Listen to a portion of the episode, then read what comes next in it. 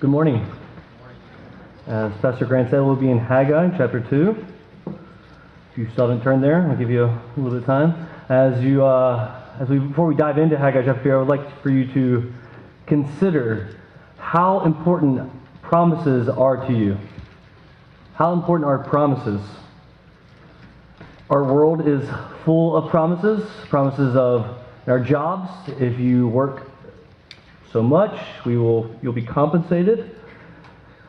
There are promises in marriages that we take to one another.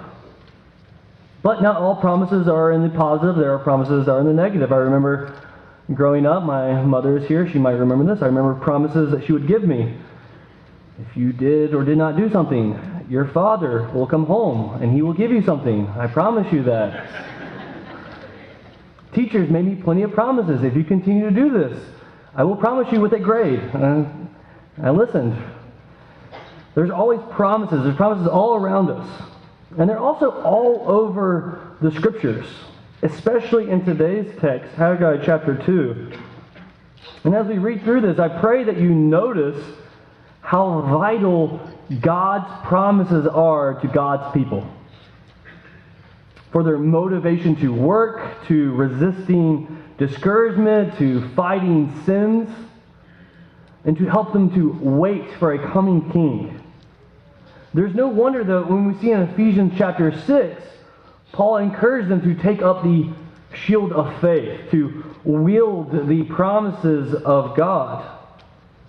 And I pray as we work through this text that God would bless us, that He would bless us by helping us to every day preach the gospel to ourselves, to hold on and preach the promises of God to ourselves more and more. And I think the main point of today's text was written to help God's people work and to wait by meditating, by trusting, and clinging to the promises of God. So let's stand together for the reading of God's word, and then we will pray. Haggai chapter 2, beginning in verse 1. In the seventh month, on the 21st day of the month, the word of the Lord came by the hand of Haggai the prophet. Speak now to Zerubbabel, the son of Shealtiel, governor of Judah, and to Joshua, the son of Jehozadak, the high priest, and to all the remnant of the people, and say, Who is left among you who saw this house in its former glory? How do you see it now? And that is nothing in your eyes? Yet now, be strong, O Zerubbabel, declares the Lord. Be strong, O Joshua, son of Jehozadak, the high priest. Be strong, all you people of the land, declares the Lord. Work, for I am with you, declares the Lord of hosts, according to the covenant that I made with you when you came out of Egypt.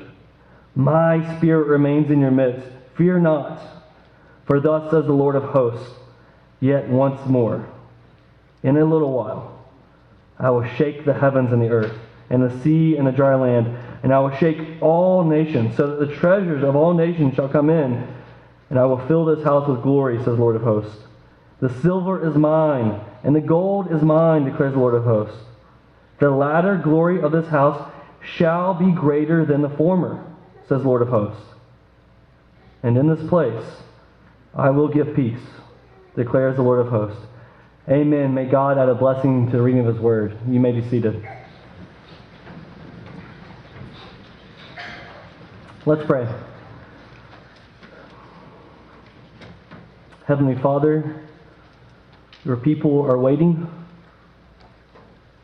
Your sheep, Lord, we come hungry. And we pray, Lord, that our good shepherd would feed us this morning. We thank, we're thankful, Father, for your word.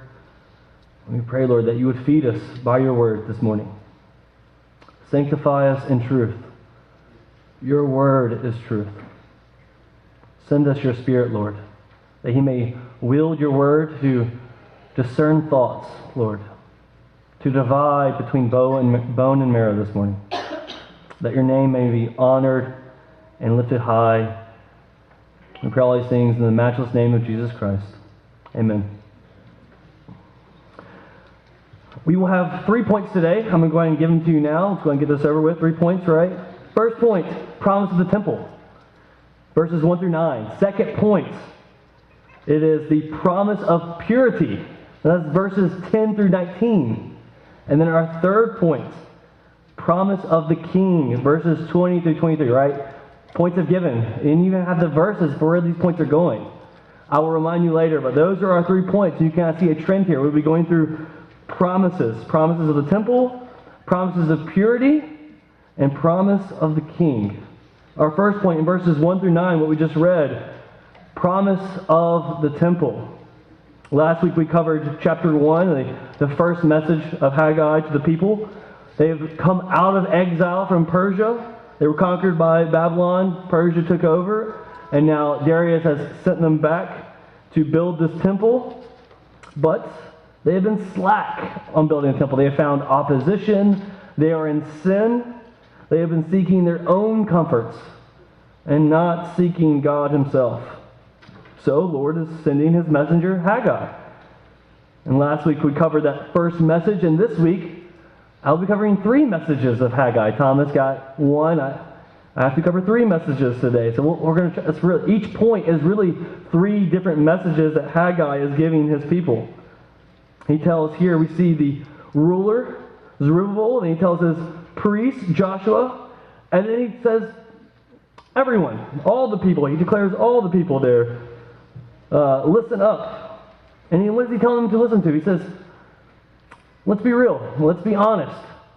Look at the temple. What do you see? Is it nothing in your eyes? Uh, ask the people who were here before it was destroyed. Have them compare the two. It's as if it's nothing now. It's a, it's a letdown. They've been building for a couple of months, uh, and there's something going on by these dates. They've had some uh, festivals going on, some traditions they've been keeping, and that's a time for them to go to Jerusalem to slow down, to have some feasts, to make some sacrifices. It's very much uh, probably something like uh, a holiday for us. Imagine Christmas. It's Christmas time. Things sort of slow down, right? Maybe they actually, for most of us, they speed up, but then they kind of slow down. You're with family, you're with friends. And when it slows down, what do you do? You reflect, you remember past Christmases. Do you remember that year? Do you remember this year? And so they're probably doing something similar. They're here remembering. And God says, during this time they were able to come together, remember what it used to be like. It's like nothing. And not only that, this festival that they've been celebrating probably aren't as good as they used to be. Why? We saw that in chapter 1. Crops are at an all time low. Prices are high, incomes are low. It's a Christmas where they would look back and think, man, it used to be a lot better. This temple used to be glorious. What's the point? Why should we keep building? We really don't even have the money because of the economy to keep building on this temple. But we see verse 4 Behold, the word of the Lord. God speaks to his people. God's word makes God's people. God's word sustains God's people. Remember how this whole thing got started. Not Genesis 1, where God spoke and created everything, but here, remember Haggai 1. Haggai came with the word of the Lord. God, God speaks, and his people are formed and equipped. And what does he tell his people? Be strong, be strong, be strong. Three times. And this would have taken them back to when the first temple was built in Solomon. So we see in First Chronicles chapter 28, verse 20, David said to Solomon, his son, Be strong and courageous and do it. Do not be afraid. Do not be dismayed, for the Lord God, even my God, is with you.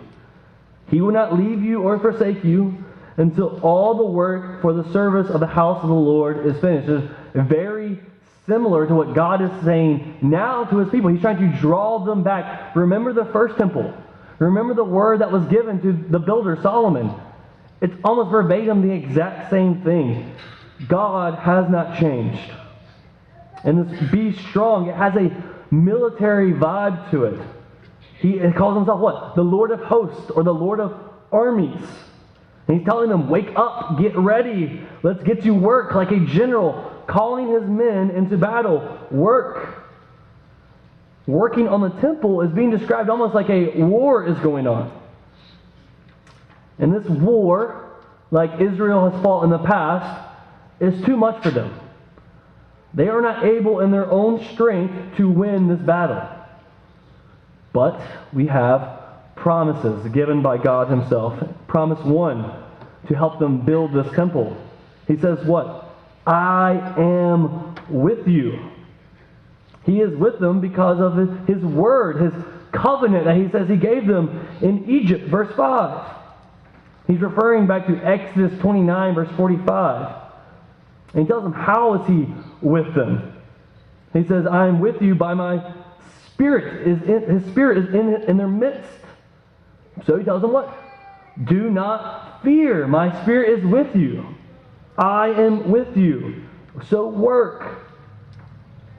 And then he tells them, he tells them to work because what? Because God is with them. And that was very puzzling for me as I read this. Work, I'm with you. And I wasn't quite sure how those two were connected. I'm with you. That's great. You should work. Okay, how do those two things correlate with one another? So if you hold your spot, turn to, actually, I think it'll be on the screen. 1 Corinthians chapter 15.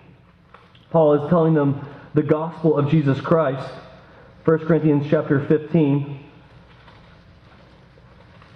And he tells them in verse 8